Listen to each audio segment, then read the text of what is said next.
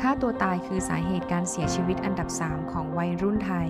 จากข้อมูลของยูนิเซฟกรมสุขภาพจิต สถาบันวิจัยประชากรและสังคม และสถาบันเบอร์เนตประเทศออสเตรเลีย ระบุว่า วัยรุ่นไทยอายุ 10-19 ปี ประมาณ 1 ใน 7 คนและเด็กไทยอายุ 5-9 ปี ประมาณ 1 ใน 14 คน มีความผิดปกติทางจิตประสาทและอารมณ์ สอดคล้องกับผลการสำรวจภาวะสุขภาพนักเรียนทั่วโลก ปี 2564 พบว่า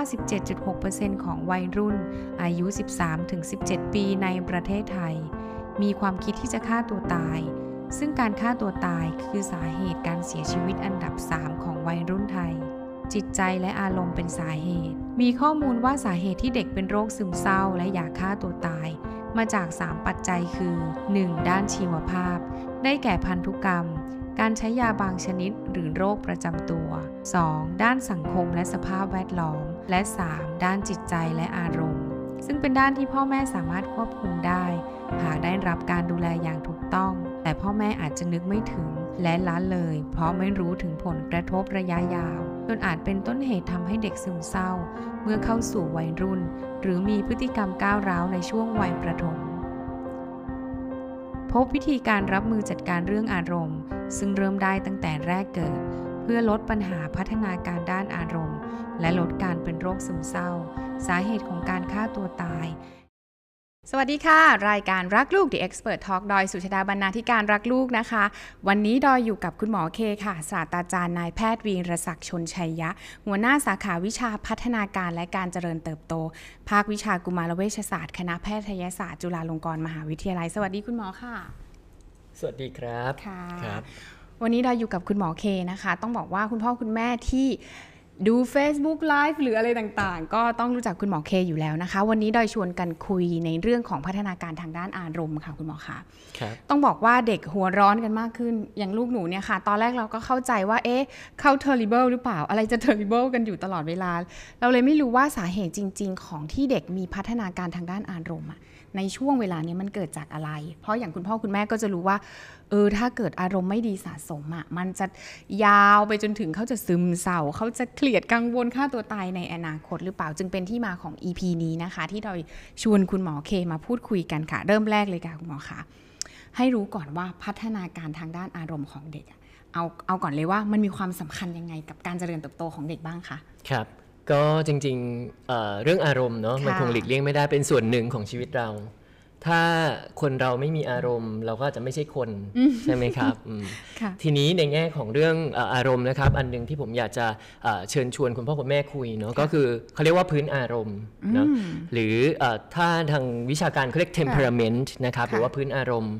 เด็กแต่ละคนเนี่ยนะครับเอ่อมีลักษณะนิสัยที่ถูกติดตัวมาตั้งแต่เล็กๆ คือเป็นคุณลักษณะของเขาค่ะเช่นถ้าสมมติคุณดอยอาจจะเคยได้ยินว่าเด็กบางคนทำไมเป็นเด็กดูเลี้ยงง่ายอ่านนะครับอ่าแต่ทำไมบางคนดูเลี้ยงยากค่ะหรือบางคนอาจจะต้องใช้เวลาในการปรับตัวค่ะหรือบางคนมีหลายหลายเอ่ออารมณ์ลักษณะอารมณ์สอดคล้องกันเนาะคือค่ะหมายว่าบางช่วงอาจจะเลี้ยงง่าย บางช่วงอาจจะต้องปรับตัวหน่อยค่ะนะครับซึ่งอันเนี้ยเขาเรียกว่าเป็นพื้นอารมณ์ที่ติดตัวมาตั้งแต่เกิดค่ะนะครับค่ะเอ่อยกตัวอย่างนะครับ เช่น เวลาเด็กกินนอนขับถ่ายอย่างเงี้ยครับถ้าเป็นเวลาก็มักจะเป็นในสไตล์เด็กเลี้ยงง่าย หรือเด็กบางคนเวลาเจอคนแปลกหน้าหรือต้องใช้เวลาในการที่จะทำงานหรือว่าเล่นอะไรต่างๆเนี้ยอาจจะค่ะต้องเรียกว่าเป็นลักษณะใช้เวลาในการปรับตัวนะครับหรือบางคนก็คือยากเลยนะครับเอ่อปรับตัวยากเอ่ออะไรก็แล้วแต่ก็ร้องไห้โวยวายอย่างเงี้ยครับก็อาจจะเป็นลักษณะที่อาจจะเลี้ยงยากหน่อยนะครับค่ะค่ะซึ่งต้องเรียนว่าเด็กแต่ละคนเนี่ยมีพื้นอารมณ์เหล่านี้ติดตัวมาตั้งแต่เล็กอยู่แล้วนะครับสิ่งสำคัญก็คือคุณพ่อคุณแม่แค่รู้จักลูกเราค่ะนะครับเอ่ออย่างที่คุณดอยเล่าว่าลูกเหวี่ยงวีนหรืออะไรต่างอืมอืมๆแต่ต้องเรียนว่าจริงๆอะเด็กแต่ละคนคงไม่ได้เหวี่ยงวีนตลอดเวลา เขามีลักษณะเนเจอร์ของเขานะครับที่แตกต่างกันค่ะนะครับkeyword สำคัญเลยนะครับ ตั้งแต่เล็กๆ ถ้าเราพอรู้ว่าลูกเราเนี่ยเป็นสไตล์แบบไหนเอ่อหลายคนคุณพ่อคุณแม่อาจจะอยากได้ลูกที่เลี้ยงง่ายใช่ไหมครับ ซึ่งเป็นความฝันของพ่อแม่ส่วนใหญ่ แต่มันก็มันหมายความว่าลูกเลี้ยงง่ายแล้ว จะสามารถพัฒนาด้านอารมณ์ได้ดีกว่าลูกที่เลี้ยงยาก อันนี้ไม่จำเป็นนะครับ สิ่งสำคัญ keyword นะครับในวัยเล็กๆเลยก็คือผู้ปกครองอ่าที่จะต้องเออเขาเรียกว่าแมทชกันแมทชกันก็คือต้องฟิตกันระหว่างพ่อแม่กับลูก ยกตัวอย่างเช่นลูกเนี่ยอาจจะเป็นสไตล์แบบว่าเอ่อปรับตัวช้าหน่อยนะครับที่เจอบ่อยๆเลยเป็นสไตล์อารมณ์ที่เหมือนต้องใช้เวลาในการปรับตัว แต่คุณพ่อคุณแม่บางทีเป็นคนแบบ ว่องไวใจใช่ใจร้อนปุ๊บปั๊นะบทำแล้วพอนู่นลูกทำนี่ต้องปรับตัวสมมติมาหาหมออย่างเงี้ยครับก็ต้องให้อุยสวัสดีทุกคนนะน้องมาเล่นเลยอะไรอย่างเงี้ยครับมารยาทก็ต้องมาอ่าประมาณนั้นนะครับ ซึ่งอันเนี้ยต้องถือว่าแปลว่าเราอาจจะยังไม่ค่อยเข้าใจเอ่อว่าลักษณะเนเจอร์ของลูกเราเป็นแบบนี้ค่ะดังนั้นค่ะเด็กที่ปรับตัวช้าหน่อย คุณพ่อคุณแม่ต้องให้เวลาเขานิดนึงอืม ครับเอ่อพยายามไม่ไม่ต้องไปฝืนเขามากไม่พยายามไม่อย่าไปเร่งรัดเขาเกินไปค่ะนะครับให้เวลาเขาในการปรับตัว คือยิ่งถ้าลูกเราเป็นเด็กที่เลี้ยงยากหน่อย อารมณ์อาจจะขึ้นลงง่าย เวลาขึ้นทีนึงก็ขึ้นสูงมากเลยอย่างเงี้ยต้องได้ประอารมณ์ประมาณพ่อแม่ที่แบบใจเย็นมากๆนะครับ เหมือนอมพระเอาไว้หรือว่าเอ่อต้องนับหนึ่งถึงร้อยอะไรก็แล้วแต่ ซึ่งอันเนี้ยแปลว่าเรา match กัน ยิ่งถ้าสมมุติว่าลูกเป็นเด็กสไตล์เลี้ยงยากอารมณ์ขึ้นลงง่าย เจอพ่อแม่ที่ขึ้นลงง่ายเหมือนกันเนี่ยสองคนเนี้ยมันจะไม่ไปด้วยกัน ถ้า keyword เขาเรียก goodness of fit ก็คือมันมีลักษณะฟิตกันที่ดีของอารมณ์ทั้งฝ่ายพ่อแม่แล้วก็ฝ่ายเด็กครับอืมครับก็คือ keyword เนาะพัฒนาการทางด้านอารมณ์ มันสำคัญกับพัฒนาการทางด้านการเจริญเติบโต คุณพ่อคุณแม่ก็จะต้องรู้พื้นฐานอารมณ์ของลูก แล้วก็รู้จักเข้าใจอารมณ์ลูก ทีนี้เรามาดูกันที่ พัฒนาการแต่ละช่วงวัยอะครัค่ะบมันน่าจะต้องมีคีย์เวิร์ดที่แบบว่า จริง ๆ เรื่องของพัฒนาการทางด้านอารมณ์ คุณพ่อคุณแม่สามารถหาข้อมูลได้รู้อยู่แล้วว่ามันจะเป็นยังไงทีนี้อยากจะให้คุณหมอเคพูดบอกว่าในแต่ละช่วงวัยมันจะมีจุดอะไรที่เรารู้สึกว่าอย่าพลาดนะ ในแต่ละวัยครับเนี่ยถ้ามันพลาดมันจะส่งผลต่อไปในช่วงวัยอื่น เริ่มที่ตั้งแต่ช่วงแรกเกิด0ูนถึงหปีค่ะคุณหมอครับศูนย์ถึงหนึ่งปีนะครับเป็นวัยที่เด็กอะต้องการแค่ความไว้วางใจนะครับ หรือเขาเรียกว่า trust หรือความไว้วางใจกับค่ะโลกใบนี้ค่ะนะครับ การที่เด็กจะเติบโตมาได้แล้วเขาจะไว้วางใจโลกเขาได้เนี่ย ในช่วงแรกเกิดถึง 1 ปีเนี่ยต้องอาศัยผู้เลี้ยงดูนะครับ ซึ่งผู้เลี้ยงดูที่ว่าอาจจะไม่ใช่แค่คุณพ่อคุณแม่ แต่เด็กเนี่ยกำลังสร้างความผูกพันทางด้านอารมณ์ค่ะนะครับ กับคุณพ่อคุณแม่แล้วก็ผู้เลี้ยงดูท่านอื่นค่ะเช่นปู่ย่าตายายนะครับ หรือคนเลี้ยงในบ้านอะไรต่างๆ มากมาย ซึ่งตรงเนี้ยครับสำคัญตรง keyword ที่ว่าผู้ปกครองจำเป็นที่จะต้องไวนะครับต่อความรู้สึกของเด็ก เด็กช่วงศูนย์ถึงหกปี อาจจะยังสื่อสารได้ไม่มาก ทุกอย่างก็ร้องไห้หมดนะครับไม่พอใจหิวนม ง่วงอะไรก็ร้องไห้ ซึ่งผู้ปกครองจำเป็นที่จะต้องไวต่อเออสิ่ง ที่เขาต้องการเหล่านี้นะครับค่ะแล้วก็ต้องตอบสนองได้อย่างเหมาะสม ซึ่งอันเนี้ยคีย์เวิร์ดก็คือแค่มีความไวและตอบสนองได้อย่างเหมาะสม เพื่อทำให้เด็กๆอะเติบโตขึ้นมา แล้วเขารู้สึกว่าไว้วางใจโลกนี้นะครับซึ่งอันเนี้ยเป็นงานสำคัญเลยสำหรับเด็ก0ูนถึงหปี ก็คือเขาต้องไว้วางใจโลก ซึ่งถ้าผู้เลี้ยงดูนะครับสามารถที่จะเลี้ยงแล้วทำให้เด็กเนี่ยเอ่อรับรู้แล้วก็รู้สึกได้ว่าโลกเนี้ยปลอดภัย เพราะว่าเวลาเขาร้องไห้ทีไรเนาะพ่อแม่ก็ตอบสนองเขาอย่าง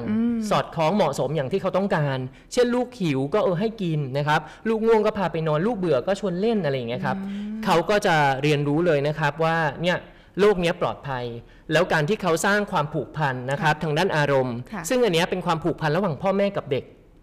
นะครับซึ่งจริงๆอะมีตั้งแต่ลูกตั้งครรภ์แล้วนะครับเอ่อเวลาคุณพ่อคุณแม่เอ่อแม่ตั้งครรภ์เนาะเขาก็เริ่มมีความผูกพันกับตัวน้อยที่อยู่ในครรภ์อย่างเงี้ยครับมันก็เป็นลักษณะที่อาจจะมองไม่เห็นด้วยตาเปล่า แต่ว่าจริง ๆ ลึกๆมันเหมือนมีสายสัมพันธ์เหล่านี้อยู่นะครับกำลังจะเรียนว่าสายสัมพันธ์เนี้ยสำคัญมาก เพราะว่ามันจะเป็นตัวเกราะป้องกัน ไม่ให้มีปัญหาทางด้านอารมณ์นะครับหรือถ้ามีก็คือก็จะกลับคืนมาได้ไม่ยากค่ะนะครับทีนี้ในช่วง หลังจาก 1 ปีไปแล้วหรือค่ะ1-3 ปีนะครับ วัยเนี้ยเอ่อหลาย ๆ ท่านก็คืออาจจะเคยได้ยินว่าเออทำไมลูกเราวัยทองหรือยังเนาะฉันก็พ่อแม่ก็อาจจะใกล้วัยทองเหมือนกันนะครับหนึ่งถึงเออสามปีนี่วัย กังวลเลยนะหนึ่งถึงสามครับทุก terrible ใช่ครับอยู่ใบางคนก็เรียกว่า terrible อ่า two นะครับค่ะหรือว่าเอ่อลูกลูกน้อยวัยทองประมาณนั้นเนาะค่ะค่ะผมคิดว่าขึ้นอยู่กับเราเรียกเนาะบางทีพอเราเรียกแบบเนี้ยมันก็อาจจะเป็นในเชิงหนูว่ามันสะกดจิตตัวเองเออประมาณนั้น มันจะดูเหมือนว่าแบบครับโอ้ยมาแล้วมาแล้วแล้วใช่ก็กลัวไปก่อนอย่างนี้ครับเป็นเชิงจิตวิทยาได้ด้ใช่วยใช่ไหมประมาณคประมาณนั้นครับเอ่อวัยเนี้ยครับจะเป็นวัยที่เขาเนี่ยเริ่มมีความเป็นตัวของตัวเองเยอะขึ้นนะเอ่อเด็กวัยตั้งแต่1-3ปีเนี่ยเป็นวัยที่เขาเอ่อ สร้างหรือพัฒนาความเป็นตัวตนของตัวเอง หรือถ้าภาษาทางการแพทย์เขาเรียก autonomy นะครับหมายความว่าเขาจำเป็นที่ต้องพัฒนาตัวเองขึ้นมาค่ะนะครับดังนั้นเนี่ยวัยเนี้ยที่เรียก terrible two ก็คือ พอคุณพ่อคุณแม่บอกให้ทำอะไรเขาจะบอกว่าไม่นะอะหนูกินข้าวสิไม่กินลองของใช่เอาอาบน้ำสิไม่อาบนะแต่บอกว่าไม่อาบสิเอออาบอะไรอย่างเงี้ยครับอ่าก็คือจะพูดตรงข้ามนะครับค่ะกับสิ่งที่เอ่อ ควรจะเป็นค่ะนะครับ ดังนั้นเนี่ยอารมณ์ในวัยเนี้ยมันอาจจะเกิดมากขึ้น โดยเฉพาะเวลาหงุดหงิดไม่พอใจนะครับค่ะเพราะว่ามันจะเป็นการต้านกันระหว่างสิ่งที่เด็กอยากทำอะไรด้วยตัวเอง แต่ในขณะเดียวกันเนี่ยพ่อแม่อาจจะไม่เข้าใจก็คือเอ่อบางคนก็คือจะเห็นว่าลูกมีความต้องการอยากทำอะไรด้วยตัวเอง แต่เราก็อยากจะทำให้เยอะเพราะรู้สึกว่าทำเองเนี่ยมันไม่เรียบร้อยนะครับอย่างเช่นกินข้าวใช่แต่งตัวอาบน้ำเองเนี่ยมันยิ่งช้าไม่ทันการ มันก็เหมือนเราอะไปขัดกับ เนเจอร์หรือธรรมชาติของเด็กวัยนี้ ซึ่งค่ะเขาเป็นวัยที่อยากจะทำอะไรด้วยตัวเองค่ะมากกว่านะครับ ดังนั้นเนี่ยคุณพ่อคุณแม่แค่เข้าใจครับว่าวัยเนี้ยอยากทำอะไรด้วยตัวเอง ดังนั้นคีย์เวิร์ดสำคัญก็คือให้ทางเลือกเขานิดนึงครับอ่าอ่าให้เขามีโอกาสเลือก เพราะว่าที่ผ่านมาเราเลือกให้เขาหมด เลยทำให้เขาเนี่ยไม่ได้แสดงความเป็นตัวเองออกมาจริงแต่ทางเลือกที่ว่าเนี้ยควรจะต้องเป็นทางเลือกที่เอ่อควรจะเป็นด้วยนะครับเอ่อสมมุติว่าลูกกินยาก เราคงไม่ไม่บอกว่าอะหนูจะกินหรือไม่กิน แต่เราอาจจะให้ทางเลือกเช่นอะวันนี้ลูกจะกินข้าวเนาะใส่จานรูปเป็ดหรือใส่จานรูปไก่อะไรเงี้ยนะครับ วันนี้หนูจะให้กินกับพ่อหรือจะกินกับแม่เนี่ยครับให้ช้อยส์ทางเลือกตรงเนี้ยนิดนึงนะครับค่ะเด็กจะรู้สึกว่าเขาเองเนี่ยไม่ได้โดนบังคับนะครับเอ่อแล้วปัญหาทางด้านอารมณ์เนี่ยมันก็จะน้อยลง เพราะว่าพอเราเข้าใจแล้วเราให้ทางเลือกแบบเนี้ยในสิ่งที่ผู้ใหญ่รับได้เนี่ยเด็กก็จะรู้สึกว่าเขาได้ใช้ความเป็นตัวของตัวเองร่วมด้วย คุณหมรัอบขานิดนึงให้ทางเลือกใน ตอนเข้าใจว่าให้ทางเลือกในจุดที่เราเป็นพ่อแม่แล้วเรารับได้ใช่ครับเราโอเคไม่ว่าจะเป็นเป็ดไก่แมวเนี่ยเรารับได้หมดครับกับอีกอันหนึงคือ ไม่รู้ว่ามันจะไปอยู่ในช่วงวัยสามหรือหกหรือช่วงไหนที่บอกว่า ถ้าเป็นแบบเนี้ยเอ่อเด็กที่ที่ได้ทางเลือกแล้วก็โอเคกับชีวิตทุกอย่างอะ่ะมันจะทำให้เขาไม่รู้จักความผิดหวังหรืออะไรมันมันมันเป็นเรื่องนี้ เป็นเกี่ยวประมาณนี้ไหมคะโอแบเคบไม่เคยผิดหวังเลยครับย่างเงี้ยนคือคือผมมองว่าก็คงอาจจะไม่ใช่เอ่ออย่างนั้นทั้งหมดอ่านะครับค่ะค่ะคำว่าทางเลือกในที่เนี้ยบางครั้งหลายครั้งก็คือเป็นทางเลือกที่เอ่อเราก็ย่องยอมรับได้ด้วยอ่าถูกไหมครับ เช่นอะถึงเวลาจะนอนแล้วอย่างเงี้ยแล้วถ้าสมมติลูกไม่นอนเราก็คงไม่ยอมประมาณนี้อ่าโอเคหรือลูกอยากเล่นแต่จอทางเลือกของเราก็คืออ่านะเราจะเล่นถึงแค่เลขนี้นะ แล้วเดี๋ยวเราจะไปทำอย่างอื่นต่อโอเคหรืออะไรประมาณเนี้ยครับค่ะก็คือค่ะมันเป็นเหมือนการฝึกเขาไปค่ะในตัวก็คือการฝึกวินัยไปร่วมด้วยอ๋อโอเคให้เด็กเนี่ยรู้หน้าที่นะครับแล้วก็รู้ว่าเวลาไหนควรทำอะควไรบคู่กันไปใช่ครับอ่าโอเคค่ะแล้วหลังจากนั้นช่วงประมาณตั้งแต่สาม3ปีขึ้นไปถึง 6 ปีนะครับค่ะวัยเนี้ยจะเริ่มมีเอ่อความคิดสร้างสรรค์มากขึ้น มีความที่อยากจะทำอะไรด้วยตัวของตัวเองเนี่ยมากขึ้นกว่าเดิมค่ะนะครับเอ่อแล้วก็เขาจะเริ่ม ชีวิตเนี่ยนอกจากครอบครัวก็จะเป็นวัยที่เขาเริ่มไปโรงเรียนนะครับค่ะเด็กก็จะเรียนรู้ที่จะไปเล่นกับเพื่อนนะครับเอ่อมีเล่นบทบาทสมมุติ มีจินตนาการต่างๆ เพราะฉะนั้นวัยเนี้ยเขาจะมีการความคิดระหว่างจินตนาการกับความจริงเนี่ยบางทีมันมันไม่ไปด้วยกันเอ่อบางครั้งลูกพูดเป็นตุเป็นตะเลยครับเออพ่อแม่ก็จะหลายคนก็ชอบบอกว่าวัยเนี้ยลูกพูดโกหก แต่จริงๆ แล้วเขากำลังใช้จินตนาการของเขาอยู่หรือเปล่านะครับค่ะค่ะแล้ววัยเนี้ยเองเนี่ยก็จะมีลักษณะที่พ่อแม่บางคนจะชอบบอกว่าลูกเนี่ยต่อต้านดื้ออเถียงมากขึ้นไม่ยอมฟังนะครับ เวลาบอกให้ทำอย่างนี้ก็ไม่เอาเถียงมากขึ้น ดูเหมือนว่าจะมีลักษณะความเป็นตัวของตัวเองเนี่ยเพิ่มขึ้นกว่าเดิมไปอีกนะครับค่ะหลายครั้งเนี่ยที่มีเคสมาปรึกษาจริง ๆ เด็กค่ะไม่ได้ผิดปกติ แต่เป็นลักษณะที่เขาเรียกว่าดื้อหรือต่อต้านตามวัย นะครับอ่าดังนั้นสิ่งสำคัญในการรับมือกับลูกวัยนี้ก็คือให้โอกาสเขาได้อ่ามีการคิดนะครับหรือว่าเล่นตามจินตนาการที่เขาสนใจค่ะต้องการเนาะแต่ว่ายังไงก็ตามก็ยังต้องมีขอบเขตนะครับในเชิงว่าอะไรที่ทำได้อะไรที่ทำไม่ได้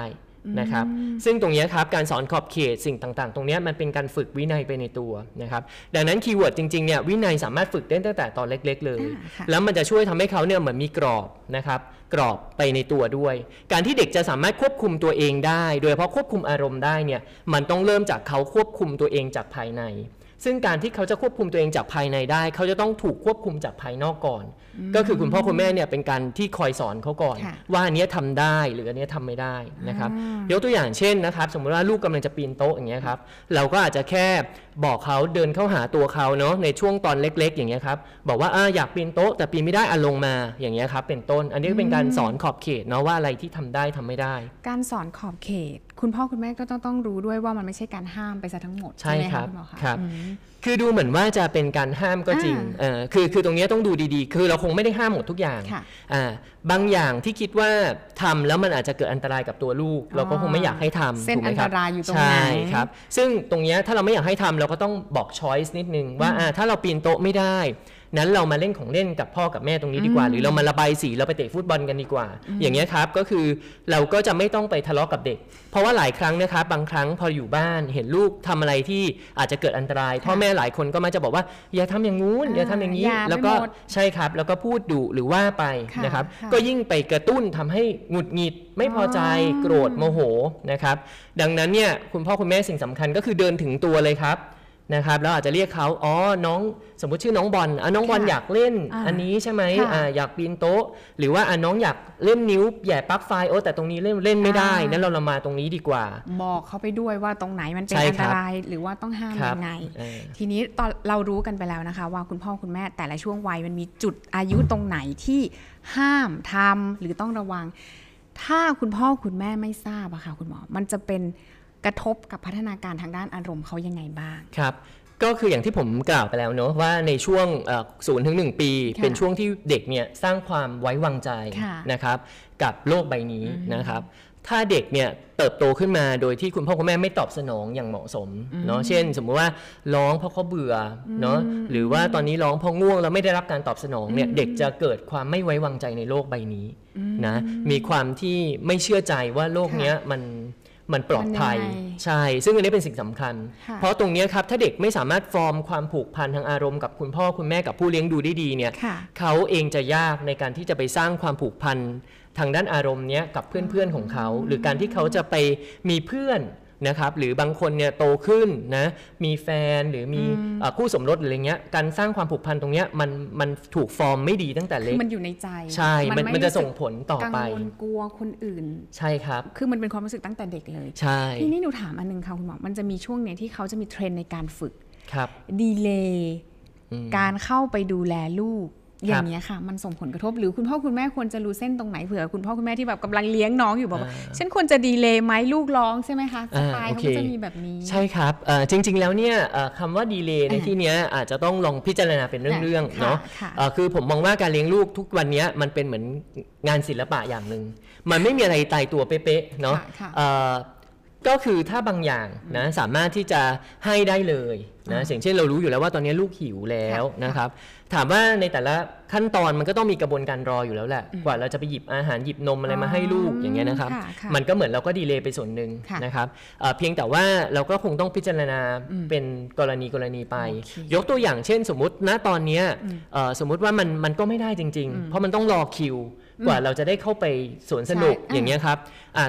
แต่ถ้าเราเอ่อไม่ไม่อยากให้ลูกร้องไห้เลย ไม่อยากให้ลูกผิดหวังหรืออะไรเลยอย่างเงี้ย แล้วเราจะไปบอกให้เขารีบให้ลูกเข้าไปมันก็คงเป็นไปไม่ได้นะครับ เพราะฉะนั้นตรงเนี้ยเอ่อมันเอ่อความดีเลย์ตรงเนี้ยมันก็จะมีความแตกต่างกันครับอ่าก็ก็คือคุณพ่อคุณแม่ต้องดูจังหวะ ใช่ครับของแล้วก็ลูกลองพิจารณาเป็นเรื่องๆไปนะครับค่ะคุณหมอก็ได้พูดไปแล้วนะคะว่าพัฒนาการของเด็กแต่ละช่วงวัยไม่ว่าจะเป็นแรกเกิด 1-3 3-6 อย่าง คุณพ่อคุณแม่ต้องเข้าใจลูก รู้อารมณ์ รู้ว่าลูกเป็นคนยังไง พื้นฐานอารมณ์ลูกเป็นคนยังไง คุณพ่อคุณแม่ถึงจะตอบสนองได้อย่างเหมาะสม มาที่พัฒนาการตั้งแต่แรกเกิดเนี่ยอย่างเดียวเลยคือขอให้ลูกมีความไว้วางใจต่อโลก อยากจะได้อะไรตอนนั้นก็เรียกว่าต้องชาร์จ เขาเลยในทันทีเขาต้องการอะไร เพราะมันมีผลต่อที่เขาจะโตไปเป็นผู้ใหญ่ในอนาคตไว้วางใจต่อสิ่งต่าง ๆนะคะ พอมาวัยในช่วง 1-3 ก็คือ วัยเป็นตัวของตัวเองละ ก็ควรจะให้ทางเลือกกับลูกบ้าง แต่เป็นทางเลือกที่เรารับได้เนาะจะได้ไม่ต้องรบกันอยู่ตลอดเวลา พอมาวัยช่วง 3-6 ก็คือ ให้โอกาสเขาได้คิดจินตนาการของเขาก็มาเจอกันครึ่งทางกับพ่อแม่ของเราก็ได้ค่ะคือแนวทางเหล่านี้ค่ะ ที่คุณหมอเคบอกนะคะ เรารู้กันแล้วค่ะ ใน EP นี้ว่าพัฒนาการอารมณ์ของแต่ละช่วงวัยเป็นยังไง ใน EP หน้านะคะ เราจะมาพบกับวิธีการรับมือกับอารมณ์ของลูกในแต่ละช่วงวัยค่ะ ว่าจะมีวิธีการยังไงสำหรับ EP นี้ก็ต้องขอขอบคุณคุณหมอเคนะคะ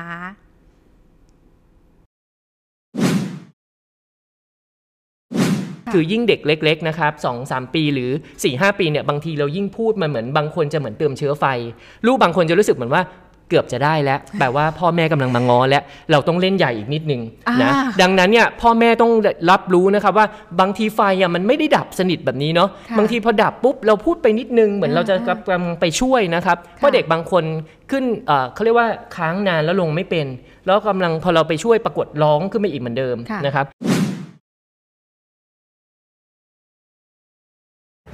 อย่าลืมติดตามรักลูกพอดแคสต์ได้ที่ช่องทางของรักลูกนะคะ YouTube Facebook ค่ะและนอกจากนี้เรายังมี Spotify และ Apple Podcast ค่ะ อย่าลืมกด Subscribe และกระดิ่ง เพื่อไม่ให้พลาดคอนเทนต์ดี ๆ จากเรานะคะ แล้วพบกันค่ะ